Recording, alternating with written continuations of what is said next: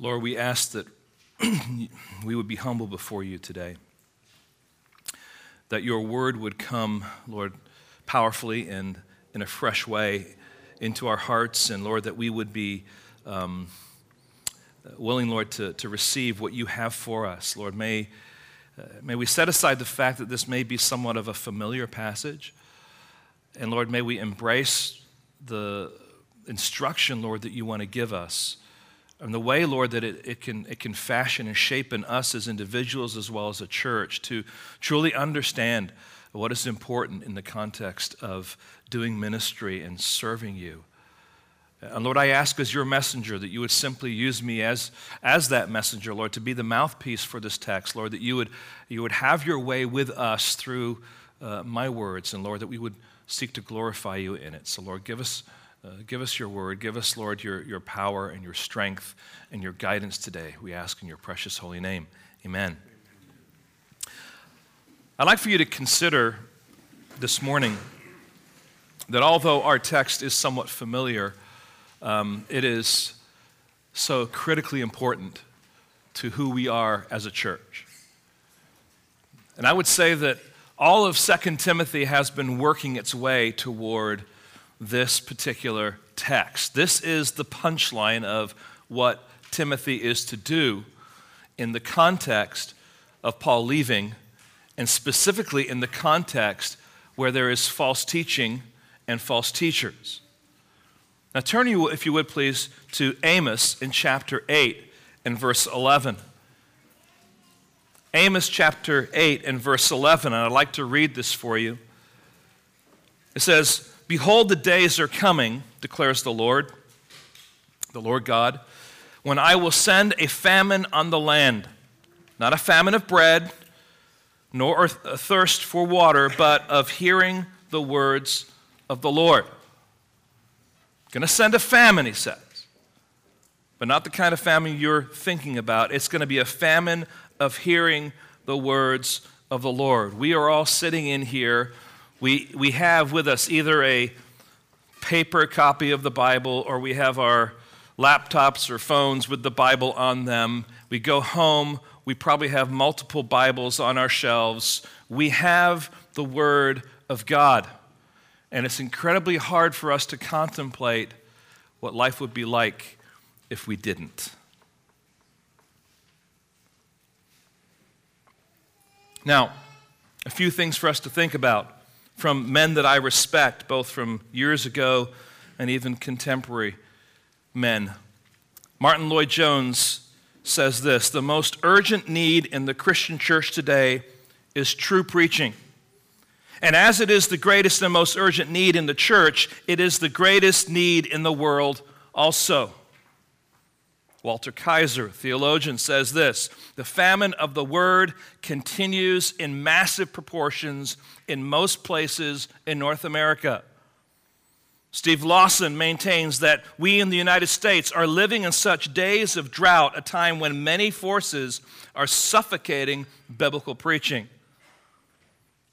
The Methodist preacher, W.E. Sangster, noted preaching is in the shadows, the world does not believe it. And Alistair Begg comments on that and says, preaching is still in the shadows, but this time much of the church does not believe it. And I maintain that preaching remains in the shadows primarily because pastors don't believe in it. Friends, there is a famine of the Word of God. Now, you might be tempted to say, Pastor Rod, that's rather harsh. It seems rather arrogant, honestly, and quite unloving to, to, plant, uh, to paint a, a, such an awful picture of, of the state of the pastorate in the American church. And to that, I would say this I would ask some questions. Number one, is the pastor preaching? In other words, based on the word kerusso in the Greek, to herald or proclaim. Is that what is going on? Secondly, the next question would be this What is the pastor preaching? Is he preaching his own thoughts, his own ideas, his own agenda? Is he trying to determine what the people want or what he thinks that they need and then come up with a talk to try and meet that need? Is he preaching a political message, a psychological message, a moral message, a message that fits comfortably within the, the tent of Christianity? In other words, what is the substance or the content of what he is preaching? And then, to whom is he accountable and for what? The preaching of the Word of God is a very solemn command given by God to those who are to handle His Word. And, friends, it's critical for us as a church. Now, imagine, imagine taking a break from church. Imagine that you were like the Dodsons, all right? I didn't come up with this because they were, they were you know, leaving us in a couple of weeks, but just imagine that you were moving away from the Bay Area and you were going to establish your life in another place in the United States. And you've been involved in the church for years, and you're just saying to your spouse, you know what? We've been so actively involved in the church. We're going to go to this new place. People aren't going to know us. Let's just, let's just chill out for a bit. Let's just take it easy. Let's just kind of step away from, from getting involved in the church and, and just give it a break. Now, what effect do you think that's going to have on your Christian walk? Now, some might be tempted to say, you'll be fine. You've been going to church for years, you'll be okay. You're like a, a spiritual camel with spiritual humps that will give you the food and nourishment you need, or at least for a good duration of time. And friends, that is a bad answer because we are we will not be able to last long without being part of God's church and without sitting under the faithful preaching of God's word. We need someone to say to us, This is what God's word says to you. This is his law. This is what grace does. This is his counsel and his wisdom, and on and on and on. We need to be under the preaching of the Word of God. Now, you might say, Pastor Rod, I know you love this passage because you're a pastor, and this is your opportunity to kind of promote yourself. And I want you to set that aside. I want you to realize that this is God's way of ministering to his people. This is God's mandate. And no matter what church you go to, you want to make sure that you're in a church that is going to preach the word and that you're sitting under the preaching of the word. Without faithful preaching of God's word, we will all go soft. We might start out okay, but after a while, will become more and more like the world around us rather than being like Christ.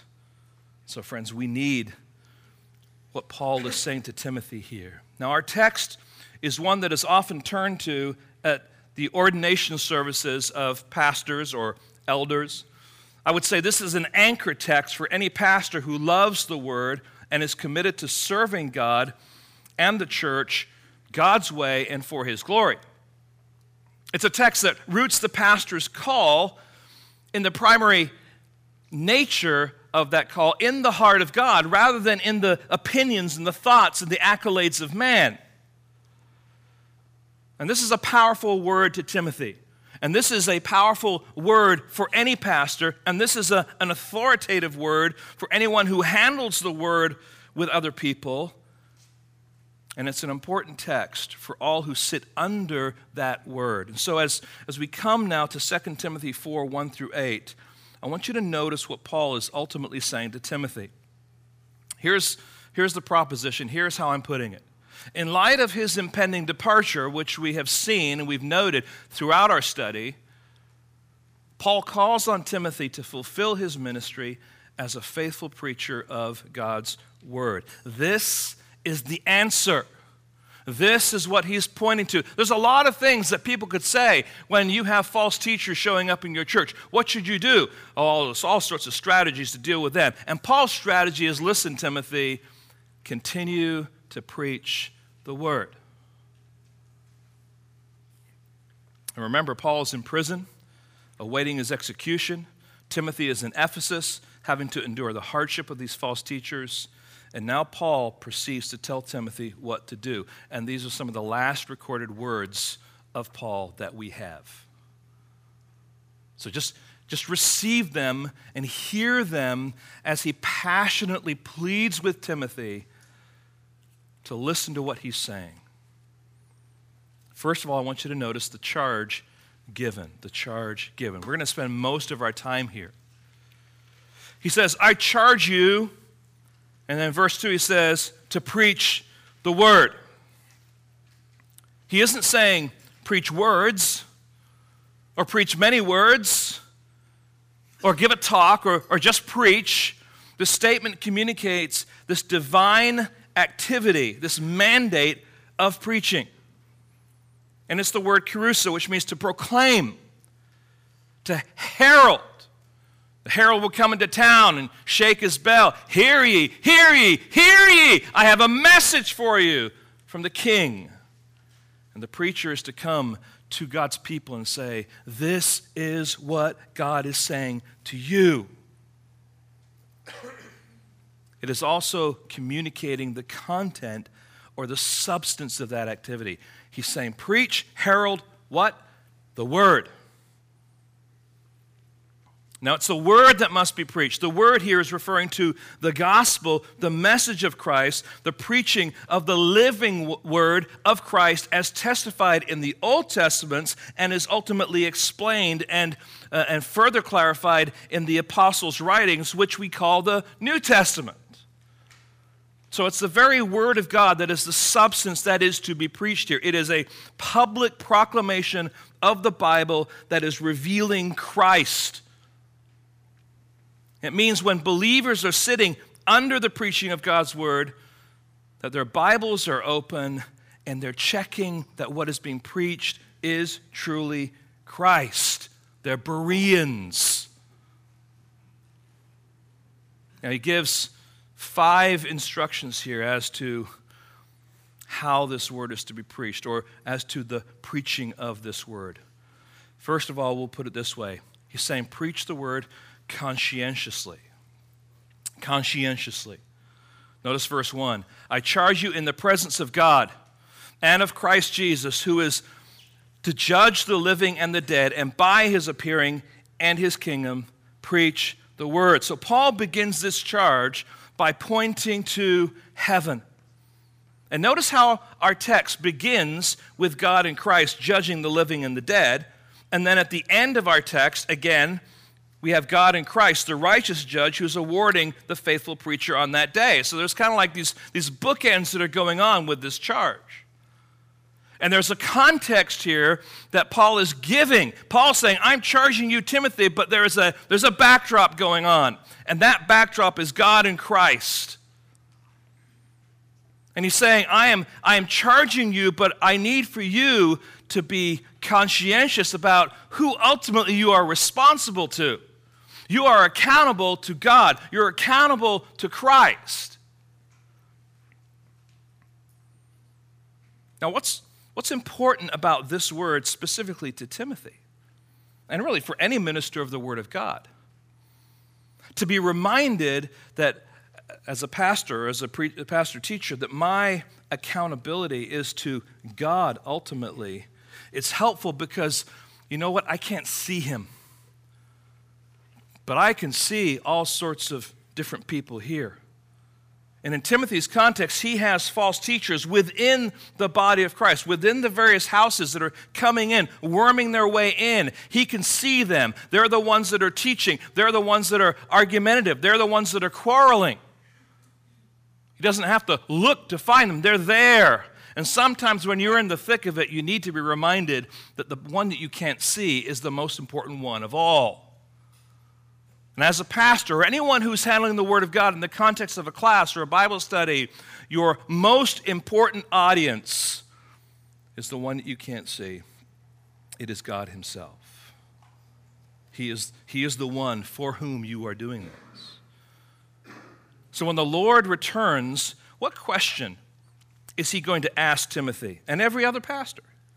Well, He's not going to ask, Were you successful in the eyes of the world? He's not going to ask, Did you really um, gather the church and, and, and, and, and take up these offerings so you could build these great and wonderful buildings that are a testament to you? Is he, is he going to ask, did these things go well with you outwardly so that the world was impressed with what you were doing? And of course, the answer is no, no, no. What he is going to ask is this Timothy, did you preach the word? I mean, it's quite simple when it comes down to it. The mandate for a pastor teacher is to teach or preach, exhort, expound, proclaim the word of God. The reality is, there are some who have been outwardly successful who will not be able to answer that question correctly. But there are many who don't have the appearance of great success as far as the world is concerned. But when they stand before the Lord Jesus Christ on that day, He's going to say, Well done, good and faithful servant. You may have only had a few, but you were faithful to preach the word, to stand firm for my glory. Not only preach conscientiously, but secondly, preach continuously. Be ready in season and out of season. Now, here in California, sometimes that's kind of hard to explain because we jump usually from summer to winter, right? And you don't get much fall. But this year we've gotten some fall. But the idea here is this we are to preach the word continuously. We are to do it as it says, in season, out of season, when it's convenient, when it's inconvenient, when it feels right, and when it's difficult. When it feels right, things like when you're full of joy about the passage. Or maybe you're doing a Sunday school lesson, you're like, oh, this is great. Oh, I can't wait to do this. Oh, the kids are going to love this. Or you know, they're just going to think this nugget of truth is so profound, and I know this person's going to need it. I can't wait to do this, right? It's, it's fun to do it then. Or when people come to listen and they are hungry and appreciative of what you're doing. When the topic is uplifting, encouraging, or, or positive. When it's popular, enjoyable, and people are receptive. But when it's difficult, that's when people don't care. That's when they're apathetic.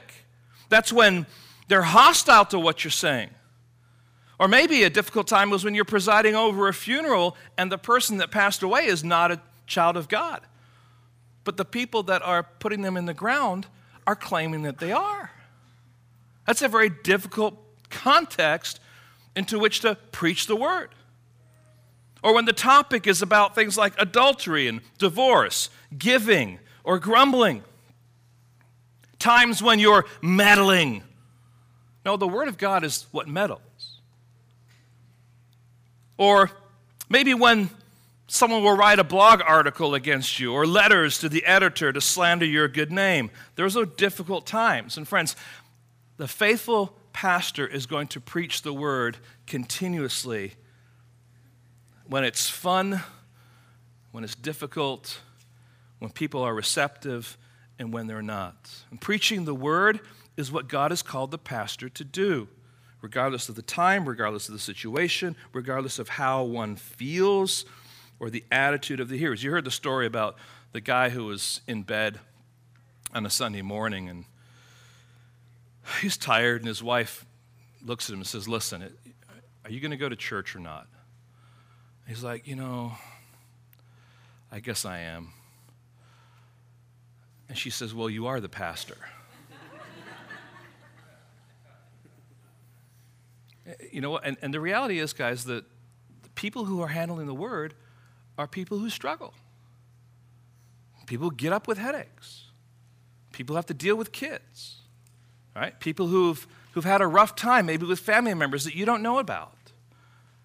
But God calls them to fulfill the responsibility of preaching the word.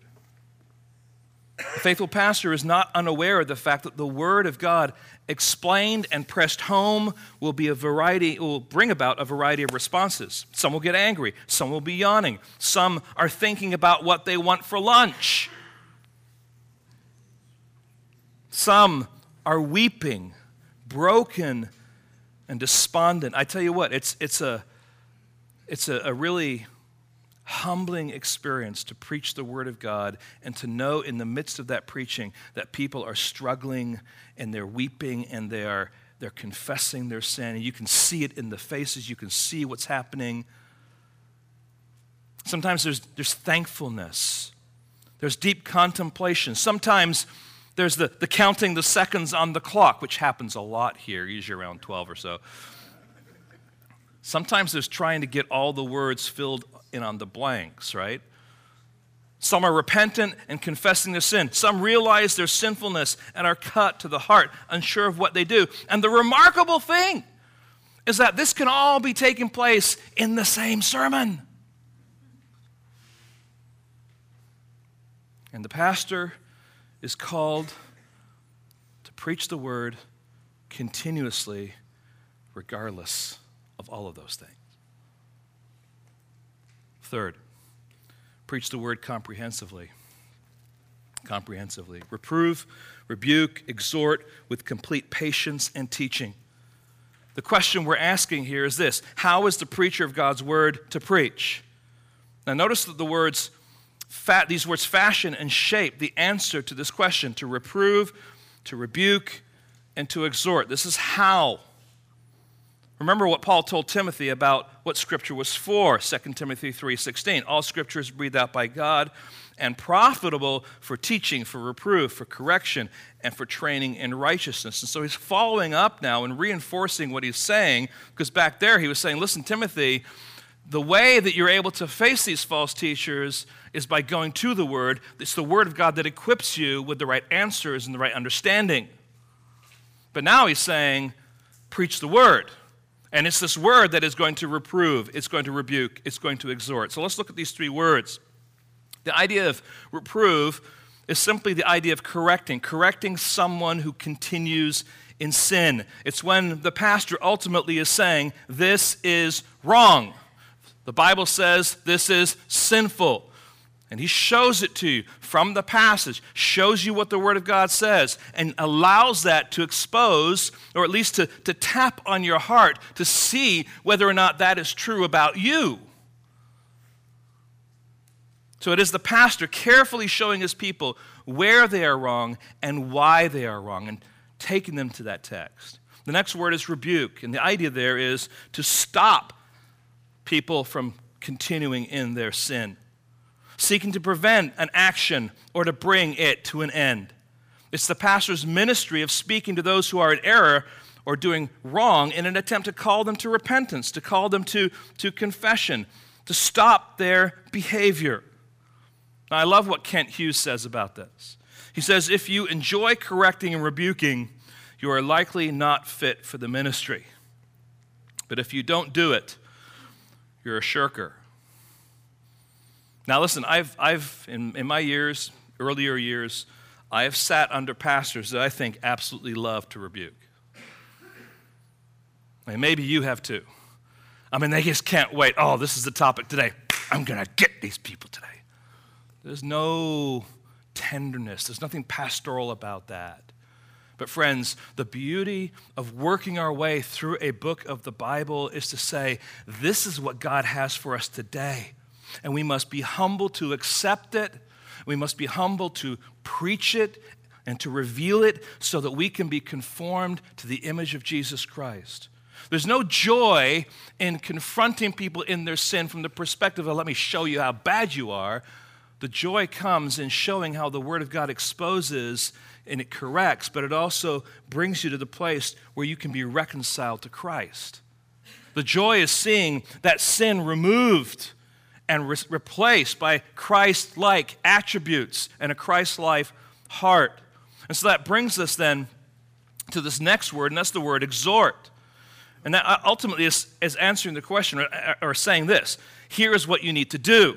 It's the word parakaleo, which means to come alongside, the idea of encouraging, the idea of urging those who are listening to the word that is preached to respond to that word. So it's, it's going to be come through words like this Yes, that's what God wants you to do. Yes, well done. That's right. You've got it right. Keep plugging away in your battle against that sin. Don't give up. Lean on Christ, lean on His Word. lean on the church that He has provided for you. If you fall into the ditch as you're walking on your Christian walk, just remember to go back to God, to, to seek Him out, and to seek to restore your relationship with Him. Seek forgiveness, repent of your sins, be restored back to fellowship with Him, and get back on that ditch. So these are all words of encouragement and words of instruction to help those who have been reproved and rebuked to get back. And so we got to be careful. If we're just reproving and rebuking, saying bad, bad, bad, bad, bad, and we're not coming along saying that, but let me show you what God says about how you can get to where you need to be. So there's a balance here. This, this all shapes the preaching of the Word of God. So when we preach comprehensively, we're not just left with those three words because the, the Apostle Paul gives two more imperatives here, or two more words, I should say, that express the manner in which reproving, rebuking, and encouraging should take place. In other words, patience and teaching. The idea of patience here is forbearance. The idea is patience with people in particular. Sometimes people just don't get things as fast as they should. You can, you can show them the problem and they're like, mm, I don't get it. And you can get frustrated. And I've preached on that before. And we've gone through that before. And you just don't get it. And You've got to be patient. People don't change overnight, right? You didn't. The only change that took place like that was your conversion. Everything else is a slow burn. And that's the way God has created us. He's created us to enter into this new life with Him that is, that is a means of progressive sanctification. We jump in and progressively become more and more like Christ. Then there's teaching, and the idea of the teaching here is this practical instruction from the Word. So you, you fashion these three imperatives with these two words that come along and say, listen, here's how you can do it. Let me, let me show you, let me train you, let me guide you along the way here with the Word of God. And ultimately, it's the Word of God that connects your struggle to the finished work of Christ on the cross. See, it's, it's this teaching aspect that says, listen, this is, this is what God said is wrong, but let me, let me show you how the gospel now meets that need. And how Jesus Christ can satisfy you when that sin has been what you've been pursuing to satisfy you. It shows the importance of the gospel. It shows how your life relates to the gospel.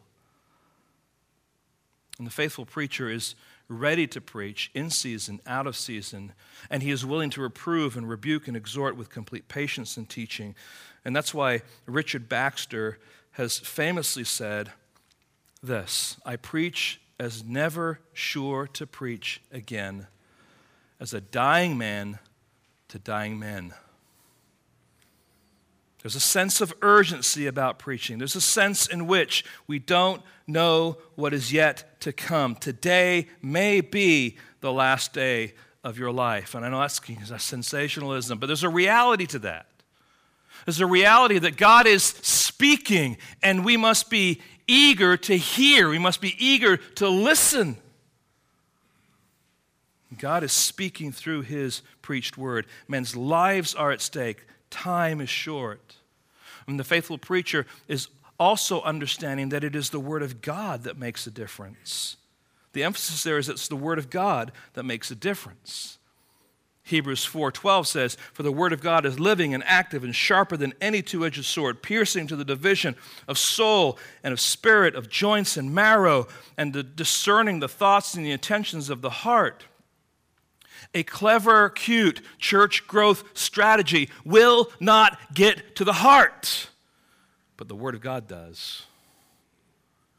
And it's the Word of God that we need. And so we preach the Word comprehensively. Not only that, we preach the Word, I'm using the word consistently. Notice what happens here. He says, For the time is coming. The time is coming. Look back, if you would, at chapter 3, verse 1. He said there to Timothy, in the last days, there will come times of difficulty. And, and, and, in that context, he was not just saying this is something in the future. He's saying, in the last days, this is what it's going to be like. And by the way, it's that way now. And he's using the same kind of language here to say, listen, for the time is coming and still is or is already here. Okay?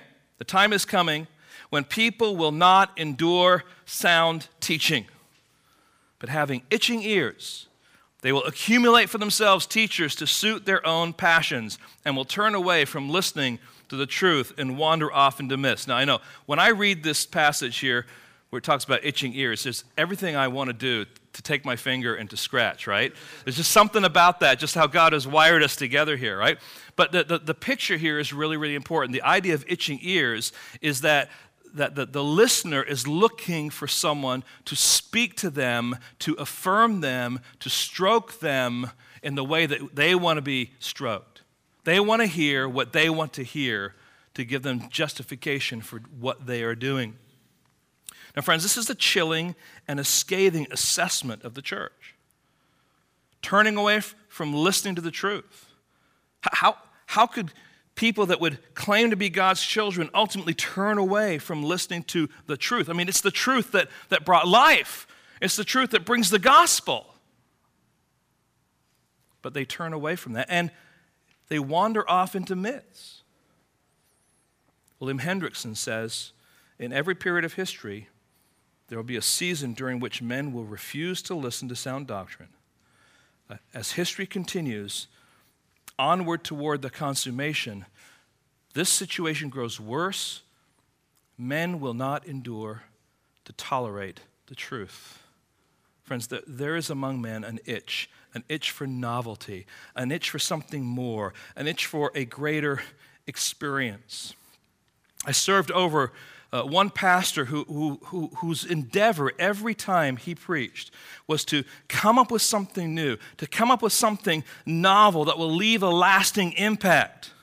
So, one time when he preached, he used coffee stirrers and gave everyone a coffee stirrer and used that as an object lesson in his sermon.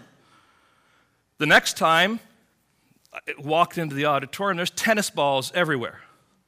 Next time, um, candy canes were given. Another time, he, he created this video where he interacted with this video, and it's like, wow, this is really going to have an impact because people are going to listen and all this kind of stuff. And, and I, I pulled him into my office the next day and I said, listen, this has to stop because the power that you're looking for is in the cuteness, the cleverness, the gimmick. And what's missing here is the power of the word preached. And I said, from now on, you cannot use any gimmicks. You cannot use any, you know, any these object lessons. You just simply need to open the word and let it speak. And that was incredibly hard for him because he had practiced and learned how to use gimmicks to capture people's attention. But, friends, I don't want people going home saying, oh, wow, that tennis ball, I'm going to keep that on my dress. I'm going to remember about this. I want people going home saying, Thus says the Lord. I don't want them to know what the Word of God is saying to them now. So we got to be really, really careful. There's a context, friends, where, where itching ears are looking for things that are trendy. Itching ears are looking for, for cleverness and cuteness. And it might win over those people who are having itching ears, but it will lead them away from God. It will lead them away from appreciating the powerful dynamic of expository preaching that God has called the pastor to do. When you start turning to gimmicks, you start moving away from this. And friends, my desire as a pastor, and I think this flows out of God's word, is to get you into this, is to get you to love this, is to get you hungry for this, so that you go home and you're picking this up and you're reading it and you're studying it and you're loving it and you're memorizing it and you're living it. Paul is not giving Timothy a hypothetical here, but he's speaking to Timothy about the false teachers that he is facing in Ephesus. You see, they are gaining followers by preaching um, what the people want to hear. We've talked about this before. You know, look at, look at how large our church is. And by the way, for, for a young church, we're, we're doing absolutely fantastic as far as, you know, we want to say if you want to put numbers on it. But if we wanted to get a crowd in here, we could do that. There are things that we could do just to trump up attendance and get people to walk through. But the measure of a church is not how many you have. and how many you can pack into a building. This is not a game. This is God's people gathered together, growing together, learning together, being shepherded together. The sad reality is that this is nothing new. In Jeremiah chapter 5, verse 31, we read, The prophets prophesy falsely, or they preach falsely, and my people love to have it so. There's a sense in which the result of unfaithful preaching is that even those who are listening to that are looking for the kind of preaching that actually satisfies their sinful tendencies. Jesus explains to us in the parable of the soils that not all of those who claim to be believers are truly believers. Actually, it's only that last soil that has been prepared by God that really is the true soil, the one that bears fruit. And that's just a picture of, might want to say, the big tent of church in America. There, there are plenty that walk around and have all the appearance of following God, but in the context of the church, there are many unbelievers. One has said when the syndrome of itching ears is in place, people who call themselves Christians will find the truth in Christ Jesus intolerable and will seek to stamp it out. When I have church members, not here, but in previous ministry, say to me, You're preaching about sin too much.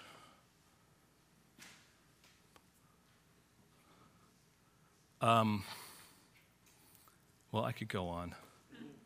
But the, the, the point is that people just, they stop loving God's truth. They want what they want, and they want you to satisfy what they desire and want, as opposed to being under the Word of God.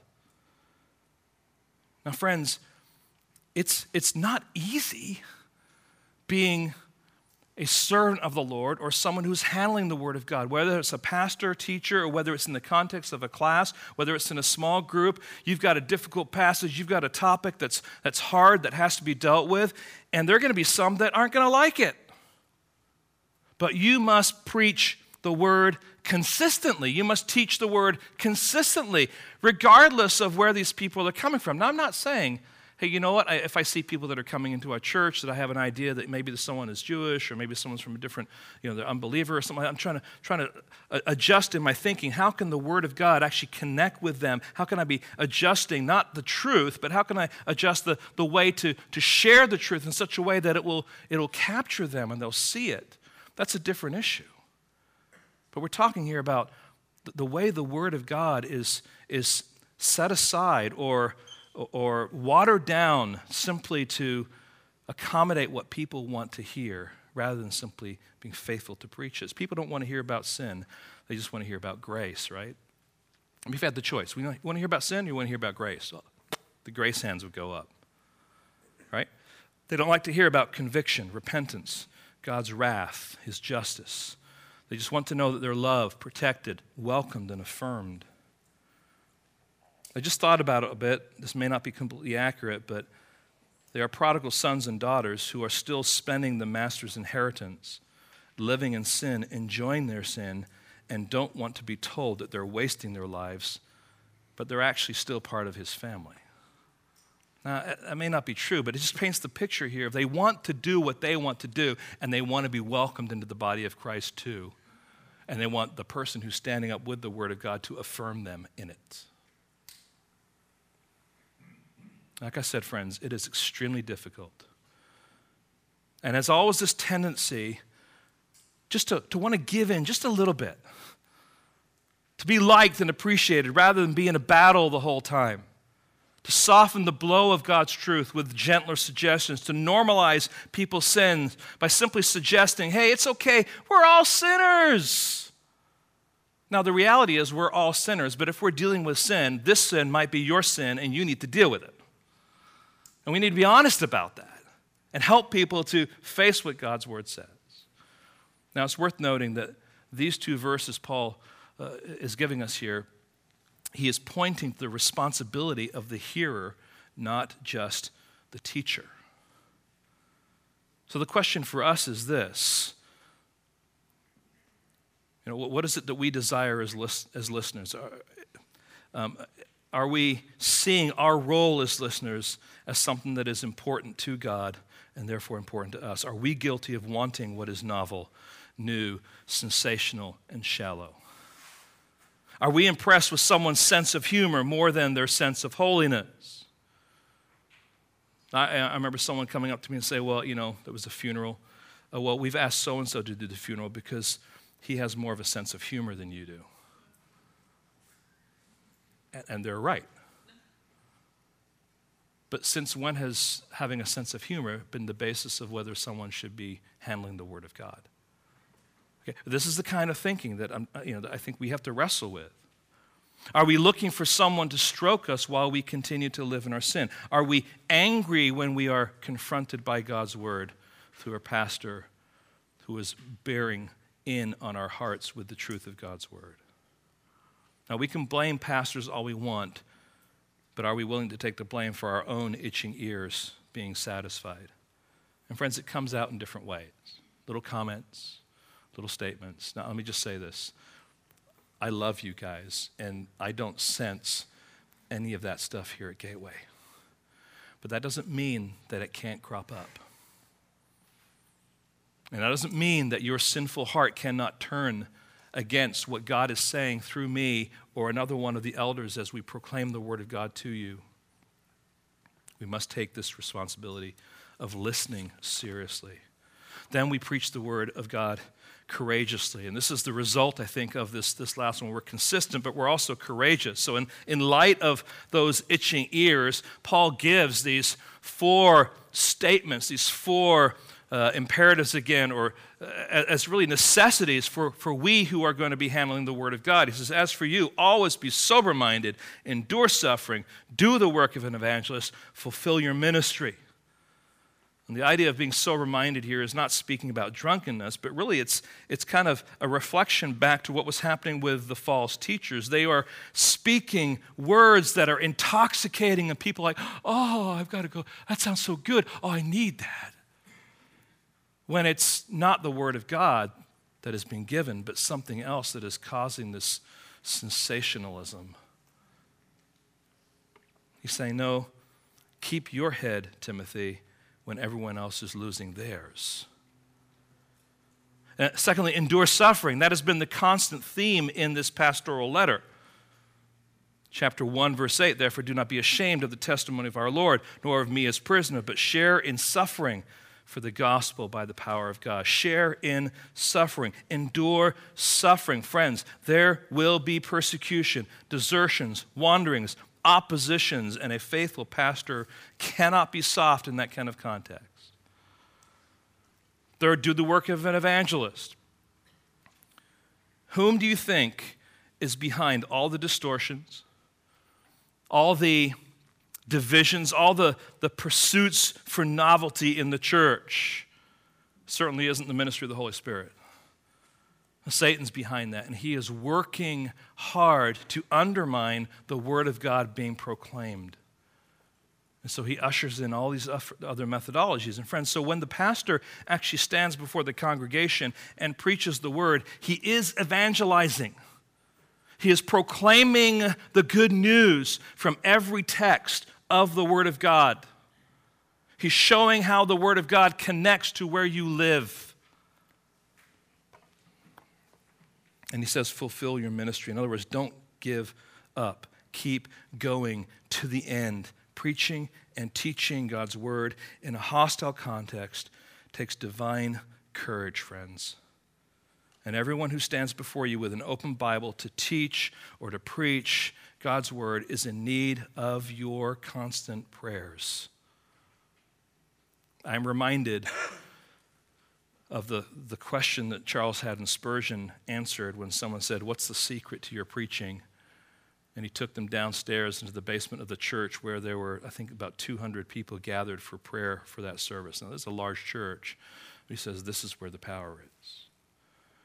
Prayer for the ministry of the word. Whoever is doing it, me, one of the elders, as we are as, you, as, a, as a family here gathered together praying, as you're listening, you can be praying.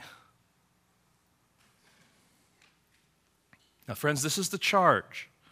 It's a daunting charge, it's a difficult charge, but it's critically important for the health of your soul and for the health of the church.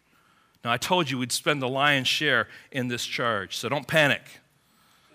Of course, by now you learn not to panic. You just roll with it, right? There's the charge. Secondly, there's the crisis revealed. This is, this is the reason why Paul is saying all this. Now, we've known this because we've, we've studied the book and we've, we've connected the dots that this is you know, Paul's last word. And that's why he's giving this charge. Look at verse 6 For I am already being poured out as a drink offering, and the time of my departure has come. I have fought the good fight. I have finished the race. I have kept the faith. So there's an urgent crisis that is looming right now, and that is that Paul knows his end is near.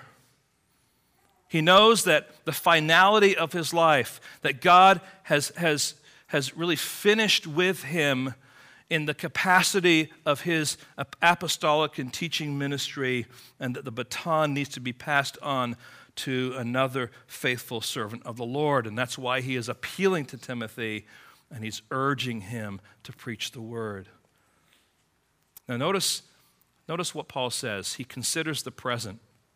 He says, I'm already being poured out as a drink offering. Here we have a picture of, of a a, an, an, Old Testament sacrifice of a, of a lamb and, and the wine being poured out, the red wine being poured out on that sacrifice. And he's, he's using that image to talk about the fact that my life has been a sacrifice to the Lord, and my life is now being poured out. It's, it's not a new image for Paul. Five years earlier, before he wrote this in Philippians chapter 2 and verse 17, this is what he says Even if I am to be poured out as a drink offering upon the sacrificial offering of your faith, I am glad and rejoice with you all. At that point in time, it wasn't realized, but now it is.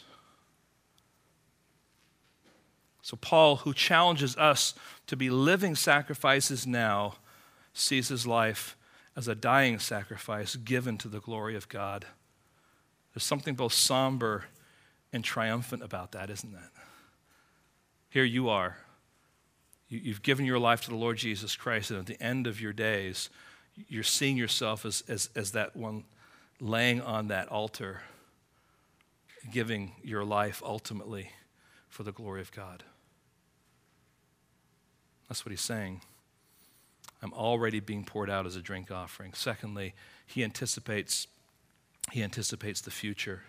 The time of my departure has come. That word departure is really a, a wonderful word picture. It's the idea of a, of a ship that is anchored and they're pulling up the anchor and they're untying all the ropes and the wind begins to catch the sails and that boat is starting to depart from that harbor. That's the idea of this word his departure is at hand.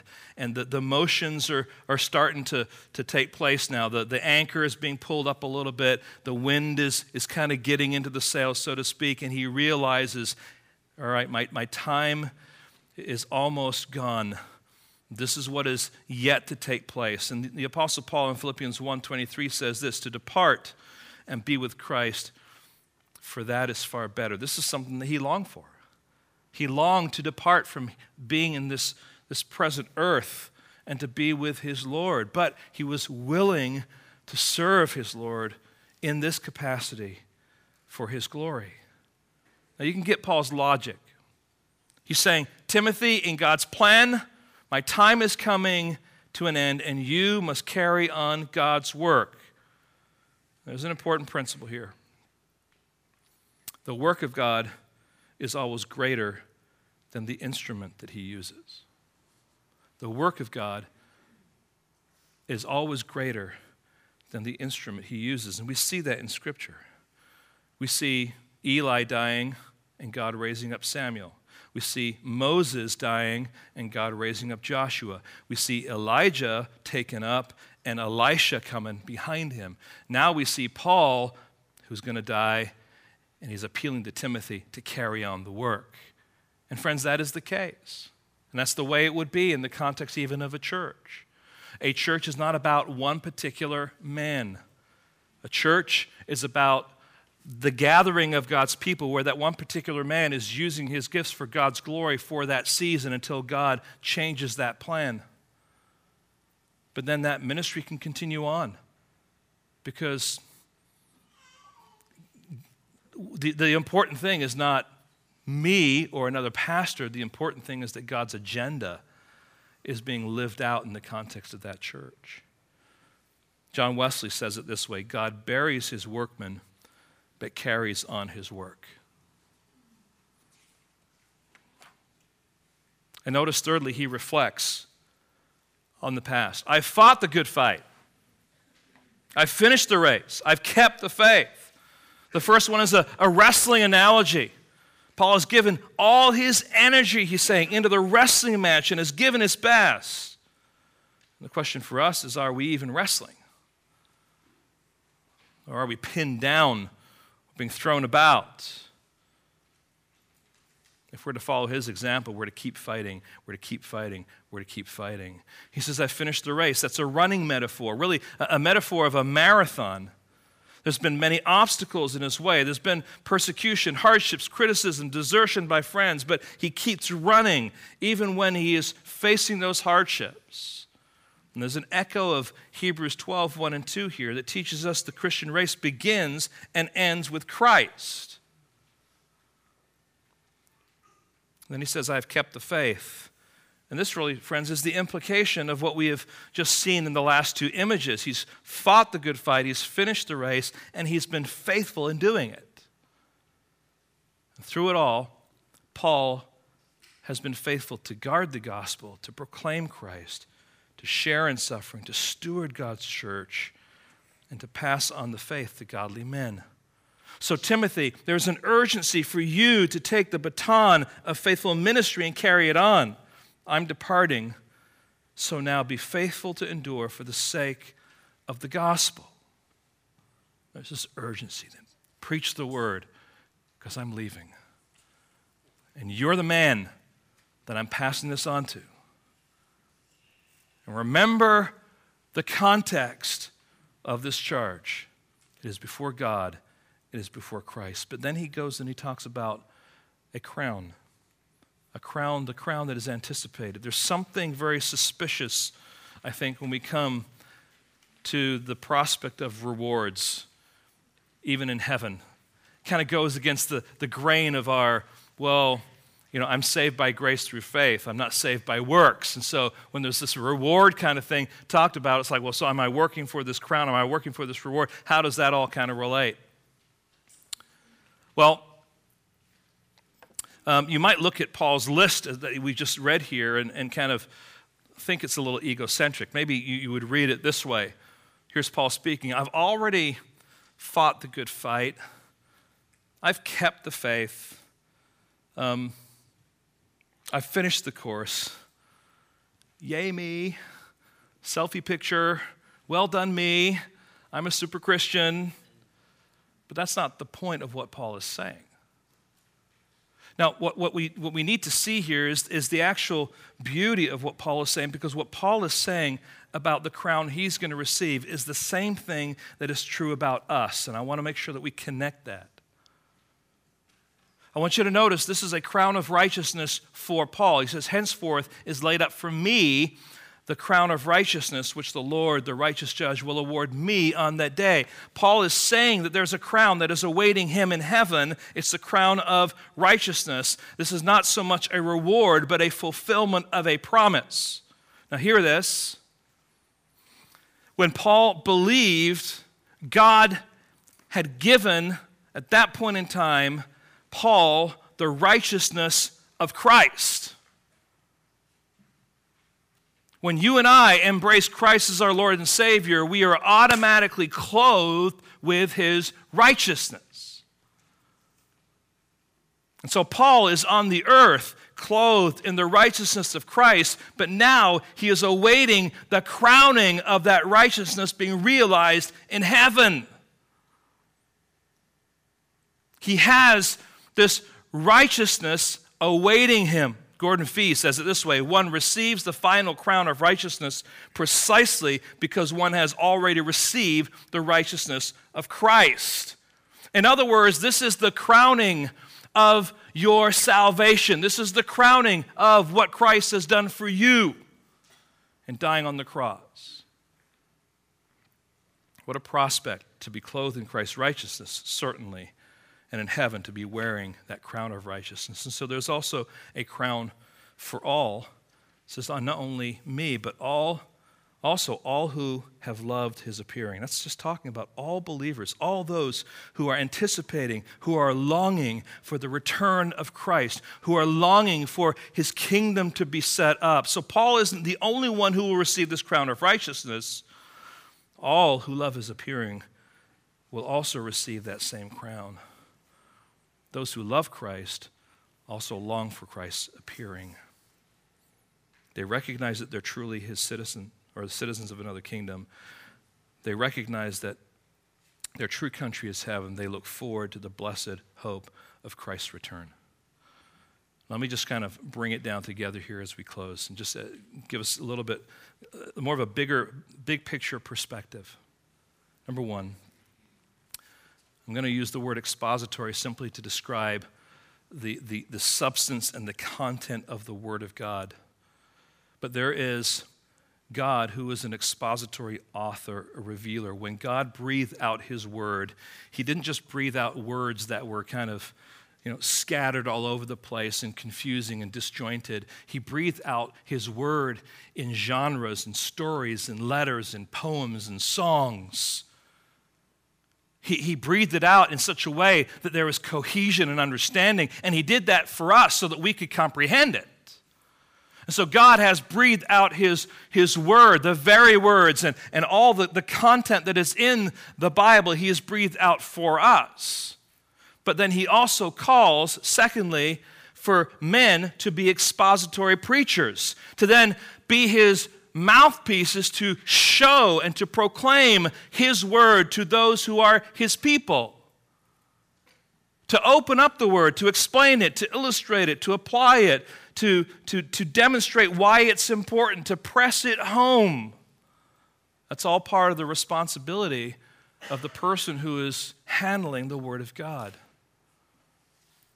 But there is also another part of the picture here, and that is the expository listener. See, that's all of you here today. Before God, you have a responsibility with what you do with what has been preached, with what God has revealed and is revealing through his pastor teacher at that very moment? Do we recognize the seriousness of what it means to be an expository listener? I want to just draw your attention to a great little book that we've handed out many times called What is a Healthy Church Member? And it goes along with the nine marks of a healthy church that um, Mark Dever has put together, and this is written by Thabiti Anyabwile. I usually can say that. Um, chapter, uh, this, is, this goes along with Mark 1. Mark 1 and the nine marks is expository preaching. And here he says, a healthy church member is an, an expositional listener. Let me just, just highlight some things that he says here that are would be good things for someone who wants to be an expository listener. Number one, meditate on the sermon passage during your quiet time. Now, more often than not, um, well, do you know what, do you know what we're going to preach on next week? Anyone know? It's, it's, it's the next passage, right? So the, the point is, it, it shouldn't be too much of a surprise to you that if this is where we are in 2 Timothy, that we're going to be going to the next passage next. Now, sometimes there's a gap because things change, but you know, meditate on the sermon passage during your quiet time before it's even preached. Meditate on it, anticipate it, and when we jump into uh, 2 Samuel, which is what we'll do when we get into the new year. Again, read ahead. Begin, you know, get the story fresh in your mind. Begin to, to wrestle with it yourself so that when you come, you already have the text. Okay? Number two, invest in a good set of commentaries you know, you can, you can get some, some basic ones, you can get some detailed ones, but you can work along and be a good listener by that. Talk and pray with friends about the sermon after church. I mean, you know, apart, apart from home group, are you guys interacting? Not, not about what Rod said, but about the text, about what God says. Number four, listen to and act on the sermon throughout the week. Reflect on it. Bring it up again. All right? Be that, that cow that's chewing its cud and just bringing it up again and just chewing on it some more. Develop the habit of addressing any question about the text itself. Ask questions of the text, the things that you don't understand. Ask the question and start digging and start allowing your Bible to be a, a, a, a way that you're wandering through to find out what the Scripture says about itself. And then finally, it says, cultivate humility. Now, friends, there are, there are more things that you could do to be good listeners, but the challenge is God has revealed His word. He's put the responsibility of proclaiming that word on specific individuals who have been gifted by Him as pastor teachers. And those who are listening have just as much responsibility to be faithful listeners as He has the responsibility to, throughout the week, be in careful preparation to proclaim the Word of God. We're all in this together. There is a partnership going on for the glory of God. Lord, help us today to having marinated for a while in this section of Scripture, to see the importance of the Word of God preached. And Lord, I thank you so much for our church that has made this a central priority, that is, is not only tolerant, but is eager of giving time so that the Word of God can be explained and proclaimed in, in such a way that we're not rushing through it, that we're, we're, we're seeing what it says, and we're able to consider uh, the impact of God's Word, your Word, on our lives. Pray, Lord, that we would, we would embrace this, this challenge to be faithful listeners as we gather. That you would give us greater insight, greater hunger for what it is that you're revealing. And Lord, that you would raise up in our little church men who love your truth, who believe they're called to proclaim your truth, and are willing to put in the time and the effort to do that so that your people, that your church can be equipped and fed and shaped and molded to be like your son, Jesus Christ. Thank you, Lord, for your word. Thank you for the ministry of preaching. Thank you, Lord, for the great privilege of listening. Would you change us and fashion us and shape us, Lord, to be the kind of people you want us to be? In your precious name, amen.